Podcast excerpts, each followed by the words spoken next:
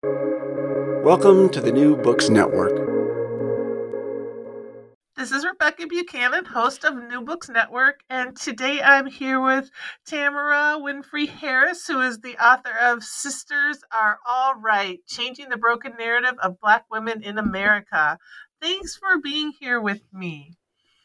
Thank you for having me. Uh, I'm hoping you can start out. Um, this is the second edition of this book, but talking a little bit about how this came about, why you decided to write this book.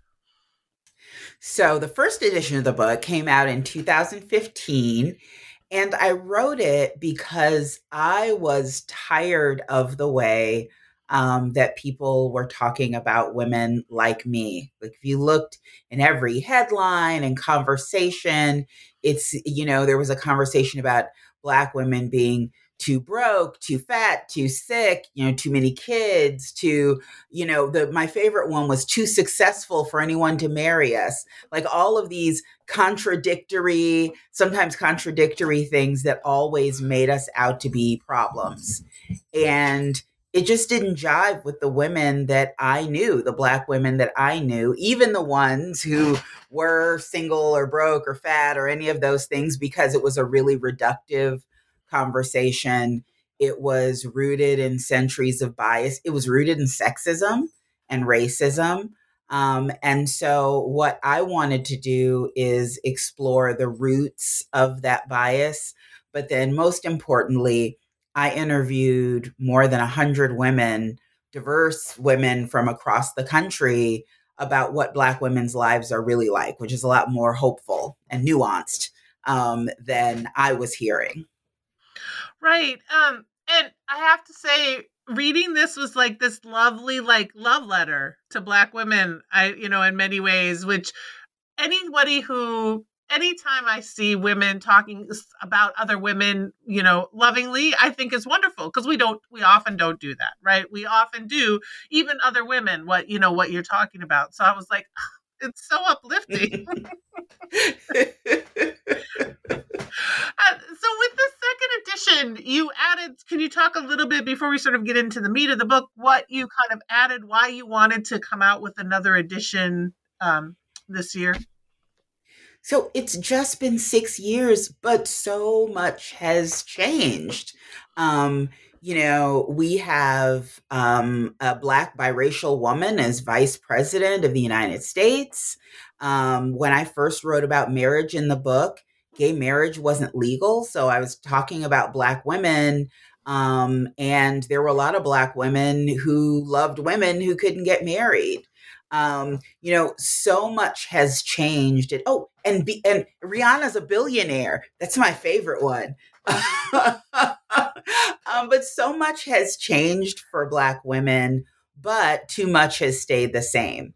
So I wanted to like address these things that were shifting. You have you have Black women at the at the head of the new civil rights movement, like three black women uh, uh, founded black lives matter so you have all these shifting things black women using their power you know coming into the halls of power but then you all ha- also have this um, misogynoir that continues to follow them. Like if you look at the ways that vice president kamala harris is written about you still hear um, she slept her way to the top. She's too angry when you know she was too angry on the uh, the debate stage. Um, and you know while people weren't interested in her as a candidate in herself as herself you know when joe biden got the democratic nomination people started saying you know what would be great as a sidekick a black woman um, so there's that same narrative of you know jezebel and mammy and sapphire that still holds. So I wanted to explore a little more of that and celebrate our triumphs, but point out the ways that we still need to be vigilant. Mm-hmm. And and so you've divided the book into eight sort of different chapters that go over some of these major things. So I thought we could maybe talk a little bit about each of those.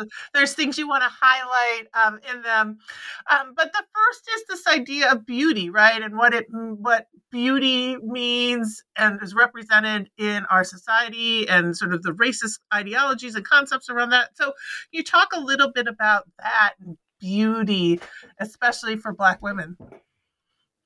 Well, you know, part of the problem is there's a there's a sort of a founding stereotype, and it goes along with the mammy that you know black women are um, unattractive and undesirable, and especially black women with darker skin and more West African features are undesirable.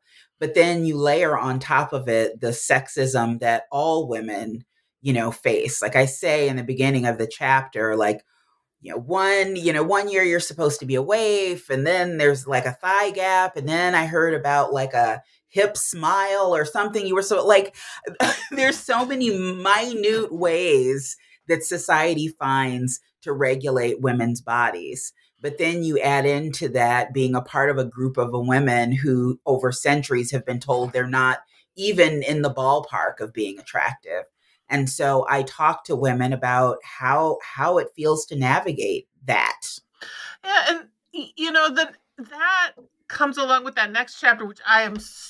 It always makes me happy with when because you're talking about sex, right? Like this idea, um, and and I think it's really important to think about how we do this so much to black women and black girls especially being sexual objects and beings but that idea of like women as sexual objects or beings and not being able to um and not wanting women to own that sexuality or own right. being a sexual being. Um so can you talk a little bit about that some of the things you found and saw with that?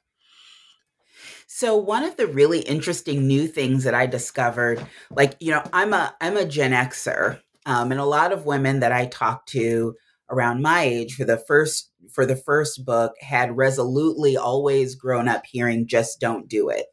Um, you know there is a stereotype of black women as being hypersexualized and the response to that very often by our mothers and fathers were to encourage black women and black girls as their sexuality was growing to be extra to appear extra chaste and black women were you know encouraged to deny their sexuality in a way that sometimes followed them into adulthood.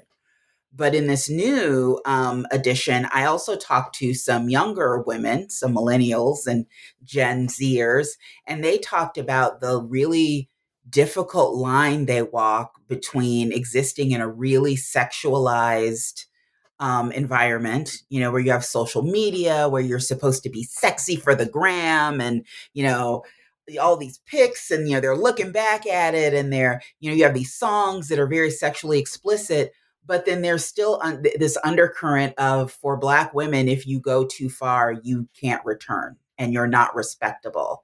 And so it is even harder for them to figure out where they're supposed to be and what their authentic sexuality is in the midst of all that, which is also incredibly heteronormative. So, yeah. no, you know, like reading your book made me think about too, like, um, and and you talk about throughout, you know, um, in different chapters, Beyonce comes up, and you said Rihanna, and I think about Lizzo as well in some of this, right? And and what you're talking about about those like you know, looking at you mentioned Mammy and Jezebel and some of those and the Sapphire and some of those stereotypes and tropes we have with Black women, um, and and yes, and how that becomes this catch twenty two sort of it continues to be um, in ways that are really difficult to get out of. it, you know, Melissa Harris Perry she's got this book sister citizen and she describes it as being in a crooked room and i think that's brilliant. Um, being in a crooked room and standing in front of a fun house mirror and it's like you're trying to write yourself and figure out what writing yourself looks like but you're looking at this skewed picture. So how can you figure out how you're supposed to stand? And i think that's the conundrum that you know black women find themselves in. Yeah, and and with that, and you mentioned that this a lot of it is heteronormative, um, and so that idea is those next chapters. Um, you and, and I appreciate that you separated these two chapters out, even though I'm going to mention them together. Is that marriage and motherhood, right? Because we often think of them as needing to go together. Um, so, could you talk a little bit about um, what you were finding about marriage and and and it's it's interesting how you talk about sort of the changing demographics of what it means to be or not to be right to be married even mm-hmm. so you know what prompted all of the discussion about black women in marriage and probably about six or seven years ago it was everywhere because the census the 2000 2010 2020 census. Oh my gosh the years are just are flying by. 2010 census had showed that black women were like half as likely to get married as their white counterparts. There are lots of reasons for that including you know a gap in achievement over policing and also the fact that everyone is getting married less in this country and actually in some European countries vastly less but people didn't talk about that. Um, what became the story is what's wrong with Black women that no one wants to choose them, because that's the way people generally talk about r- romance. The you know the men choose the women and single guys are living the dream and single women are sad spinsters. You know that that narrative imprinted itself on um, black women um, and so, but you know, another consequence of that is that the romantic advice that Black women um, received and still receive very often is not about how you have a healthy relationship or how you make yourself happy through partnership, whatever your partnership looks like. It is how do you get chosen by men? What do men like? How do you be submissive? How do you, um, which is really damaging. And so in the chapter, I talk to women who are not married, women who have been married and are divorced, and women who are married about the realities of singleness and marriage and marriage and devo- divorce and the realities of marriage, um, which is never what you hear from those um, romance advice types. and you know, and you also, like you said in, earlier, that um, between the first and second edition, marriage has become legalized. So I, there's some of that issue of what it looks like to be in a, you know, even in a marriage, right? Um, and you mentioned that, but even um, that sort of a marriage that's non-heteronormative as well. And so much so that, and I love, I love the couple that I introduced. They're so cute. I just loved it, like interviewing them. But you know, one one of them, she said, I couldn't I couldn't picture, even though I wanted to be with a woman, I couldn't even visualize what it would be like because that was just so far out of the realm of everything I was told as a black woman I could be. Mm-hmm. Right. And and I do yes, I, I I find that mm-hmm. really great to be able to share that and talk about that and have that honest conversation with and you know like it for a long time or you know even now like that idea of it being out of the realm or not being able to really visual have have people who you can look at and say i want to be like that right? Because there's that doesn't exist. Um and that made me like I too am a Gen, you know, Gen Xer, so I thought, uh, like, like the motherhood chapter for me was just made me think about all the way you know that idea of the welfare mom the idea uh right that that this constant um image that has been the Moynihan report all of that that sort of put out put out. So i really appreciated um, how nuanced you know you thinking about those issues that you you know talked about. And so can you talk a little bit about that like approaching thinking about motherhood and really making people think about the complexities of what that means? There is sort of a, a fourth foundational um, stereotype that uh, occurred in America, like the mid 20th century, around the mid 60s, um, based in, port, in part on the Moynihan report that said that the the problem with you know black american communities and black families was that too many black women were the heads of households. And it was emasculating to men and it was throwing the whole you know community and black society off. And so you know you think about this report that comes out at a time before the civil rights act has even been passed. So you know my grandparents in mississippi can't even vote yet But the problem, the biggest problem that we are facing is Black women once again. So there's this idea of like kind of all of the other stereotypes kind of coalesce into this one. You know, these Black women who have you know, bred indiscriminately. So, you know, hypersexual, they're emasculating, they've chased away their men, they're heading a household, they're not submissive in the way they should be. And they're releasing these children who are menaces into the streets. Um, and so, you know, I talk to a lot of mothers, Black mothers, whether they are traditional and married mothers or single mothers or have been both, and they all get tarred with that brush.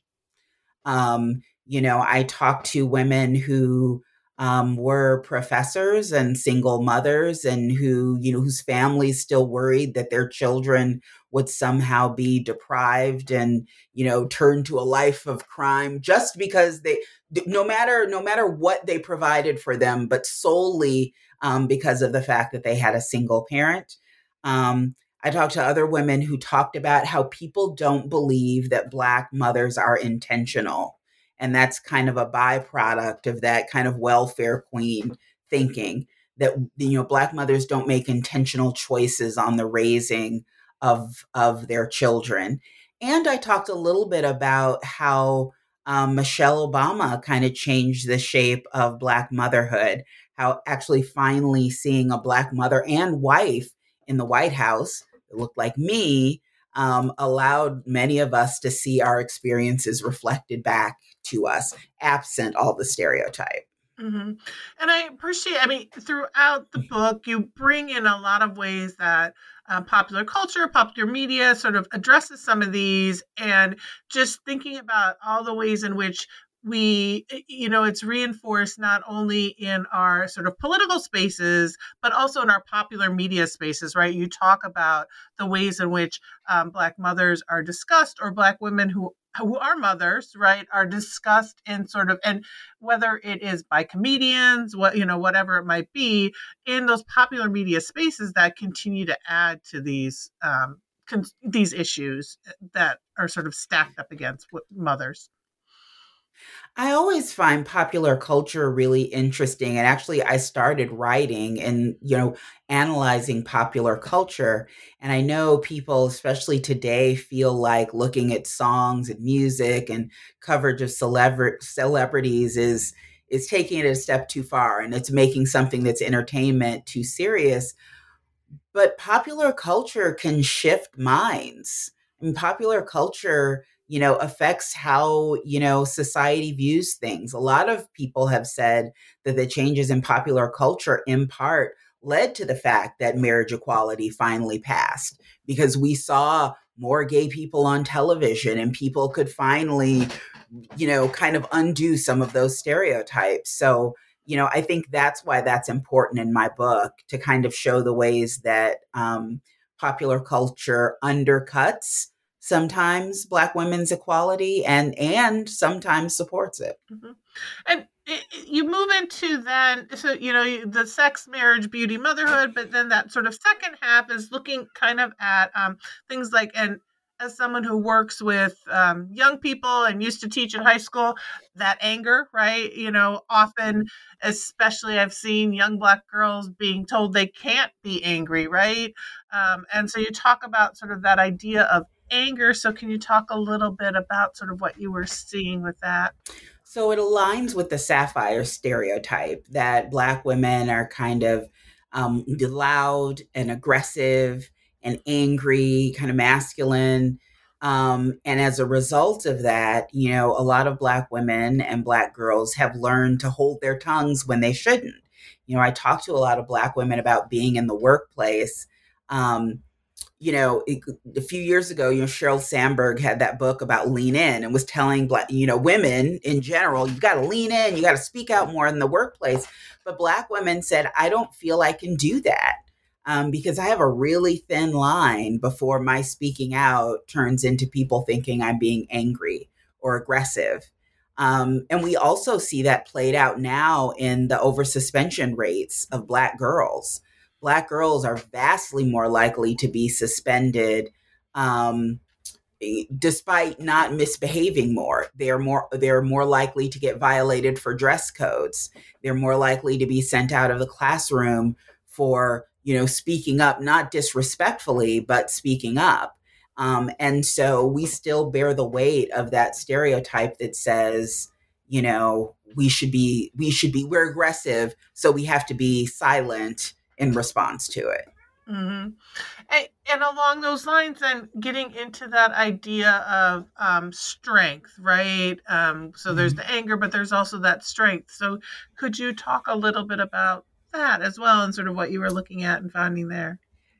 So that chapter was about the strong black woman stereotype, which so many of us are ambivalent about because I talked to a lot of women who were like, this inspires me when I hear about my, you know, grandmother who raised 11 kids on a farm in like Alabama and like, you know, in the 1930s, like that took tremendous strength and, you know, she could do anything. So there's this inspirational side, but then there's this other side where black women repeatedly put other people before and things ahead of their own well-being.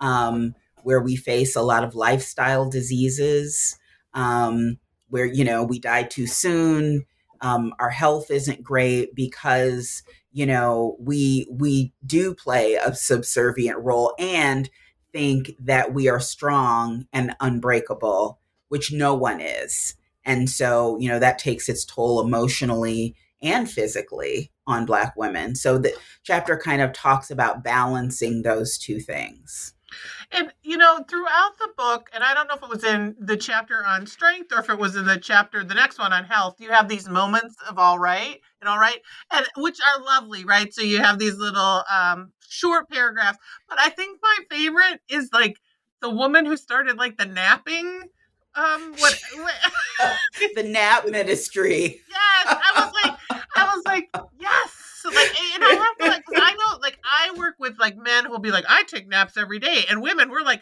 we don't even have time like if i can get a you know like five minutes for lunch i'm great and they'll be like i take an hour nap and and so i was like this woman is genius well, she like I know one of the quotes from there is I she she is like reject any system that expects you to be a machine. You are not a machine. Um, and we have this idea, this very American idea that like it's almost a competition sometimes to see who slept less. I only got four hours of sleep. Oh, B, you got four. I only got three. Um, and I think that like that can be amplified when you come from a culture that's always had to work so hard. Sometimes because you have to, you can forget that sometimes just because you have had to do something, that doesn't mean it's right. Um, so, you know, taking time to rest. I love the nap ministry to remind me take a nap after this. As a matter of fact, I'm just like this is awesome. I know. I'm like, yeah. I'm like, we need to like we more of this, more of this. Yes, uh, because yes, like you talk about that idea of strength and and and also like that black women are often ever like under a microscope you know throughout you talk about like you talk about michelle obama and kamala harris um, and also shonda rhimes like these women who have succeeded in so many ways and yet um, there's they continue to be under this microscope for thing right? I mean i remember when it was like michelle obama should not be wearing shirts without sleeves right? You know like who cares? Like who really like I, if i had arms like that that i would wear shirt you know like yes but these ideas right that we yes that continue and i like i appreciated that too that you know like we need to really think about how we um I, and I don't know which chapter it might have been in the anger chapter, um, but where you talk about how like um, the woman who wrote the New York Times article about Shonda Rhimes and was saying there wasn't even a black woman in the staff to be able to say, "Hey, this is not something you should be doing." right and thinking about. right the you know and it it speaks back to the reason for divert not just diversity but inclusion you know having a black woman there but having or, or better yet black women there um also who have power to halt things like that and say that's not okay or that's wrong. And that's what happens when we're absent from places and when we don't have our voice. Right. And and so another thing you talk about is health, right? Um and I you know, there's physical health, but you also talk about um, the issues of mental health. And I think, especially right now, right, and what we're coming out of, we have seen all the ways that um, especially black women have been impacted by covid and what's been going on um, and so could you talk a little bit about that and and and what you're finding especially in you know even in this short time um, between these two editions that stands out so i i think positively i think you know mental health gets a lot more attention and I think in generations like Gen X, Gen X and younger, people are a lot more comfortable, you know, reckoning with their mental health and seeing it much more like their physical health as something that needs ongoing maintenance. Um, but I still talk to women that talk about trying to manage their mental health and having friends and family who don't think that's something that Black women do who think you just, you know, you, either you need to pray about it or, you know, you don't need to take medication, you don't need to see a therapist. Um, a lot of women talked about realizing once they became adults how many people in their family were just self medicating um, some of their mental illness, whether through food or through drinking or other issues. They realized that there was a lot of trauma in their families but people never did anything about it. Um, in part because, you know, in many cases, Black people in general don't have access um, to mental health uh, care. Um, and there's still kind of a mistrust of the, mean, we're seeing that with COVID, a mistrust of the medical establishment with good reason, given the history of the way um, the medical establishment has treated Black people. Mm-hmm and and you sort of end the you know your last chapter is about power uh, so mm-hmm. do you want to like you know and and thinking about that so could you talk a little bit about that idea of i love like your subtitle is what fuck it i'll do it which is really yeah.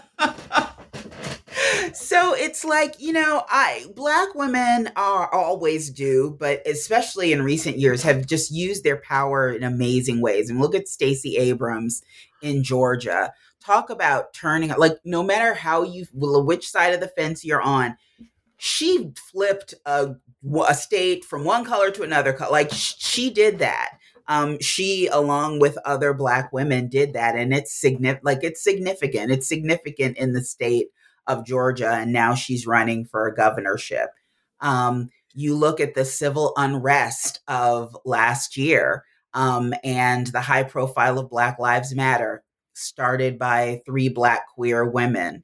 Um, and a lot of the community at community activism that was going on in you know local areas during that time also led by black women black women are doing some amazing things um, and in that chapter i look at the ways that's supported and the ways it's not supported and it's undermined including the fact that while Black women are leading all these efforts on behalf of other people, how very often we can't get people to do the same for us.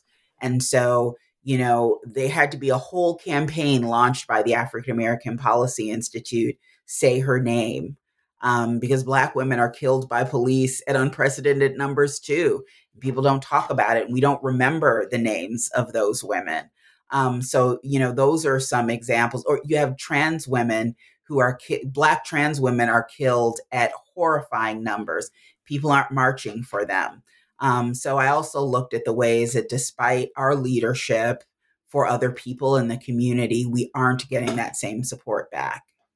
Yes, I appreciated um, that you were, you know, you not only sort of talked about that, but were specific about some of those stories, right, that need to be heard and need to be talked about. Um, because, yes, as a white woman, I think sometimes we need to shut up and get out of the way, and we don't do that very well.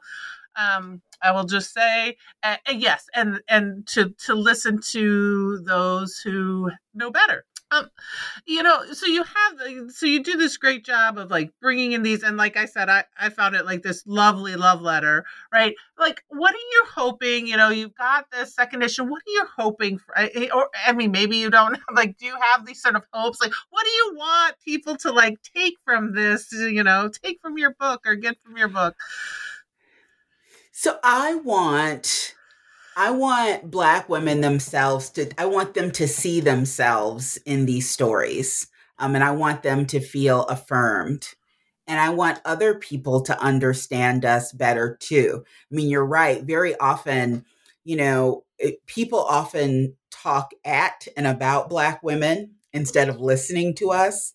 And I think this book is an opportunity for people to listen. I've compiled the stories of lots of women um, so it's an opportunity for them to listen and know us and for Black women to be affirmed.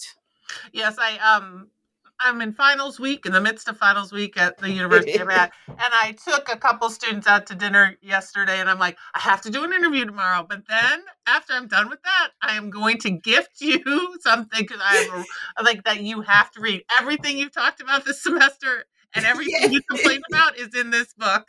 One student, and, and they are just, I'm like, everything you say, like, this is here. I'm like, you will love it. Like, but I do, like, I do feel like they're like, um, sometimes I see with especially younger Black women in college, and you talk about mm-hmm. like you know that we see lots and lots of um, Black women in colleges graduating, but that they're they do often not see themselves, or they do not feel that they are heard or or listened to um, and respected in those ways. So I was like, oh, there's so many young girls. I'm like, right and I, and I feel like like younger younger black women have a lot less patience um, for that than like my generation. To like I I am I meet younger women and I'm like, wow, like they are super red. Like they are like, this is ridiculous. Um, and so I want to make sure that they are supported um, so that they can carry on fighting fighting for change. They can do it. yes. yeah. If, it, if, the ones I know are any indication, they yeah, yeah. They've, got, they've, got, it covered. I, I'm always like I'm often like we just need to like listen to young people and stop getting in their way, and things might be better. Um, so are you working? So my, you know, usually my last question is like, are there anything you're working on right now that you, you know, want to shout out or talk about? I know we're in, still in a crazy time, but if you have any other things or, um, you know, projects that you want to shout out. So what I'm playing with now is that I'm working on a proposal and I'm thinking about like the the the steps that black women need to take to get free. Like, how do we extract ourselves from uh, these stereotypes ourselves? Because, you know, society is slow to change, but how do we start thinking about ourselves and other Black women differently? Um, also, earlier this year, I came out with my second book, which is Dear Black Girl Letter from Your Sister on Stepping into Your Power, which is a great companion to The Sisters Are Alright. I asked Black women to write letters to Black girls, touching on a lot of these different issues and talking to them about the, how they navigated Black womanhood. And uh, anyone can always keep up with me at TamaraWinfreyHarris.com. Well, it has been wonderful. Again, this is Tamara Winfrey Harris, who wrote The Sisters Are Alright, and it is in its second edition. Um, Tamara, it's been great talking with you for New Books it's Network. It's been New great. Yes, thank you so much. Thank you. Bye bye.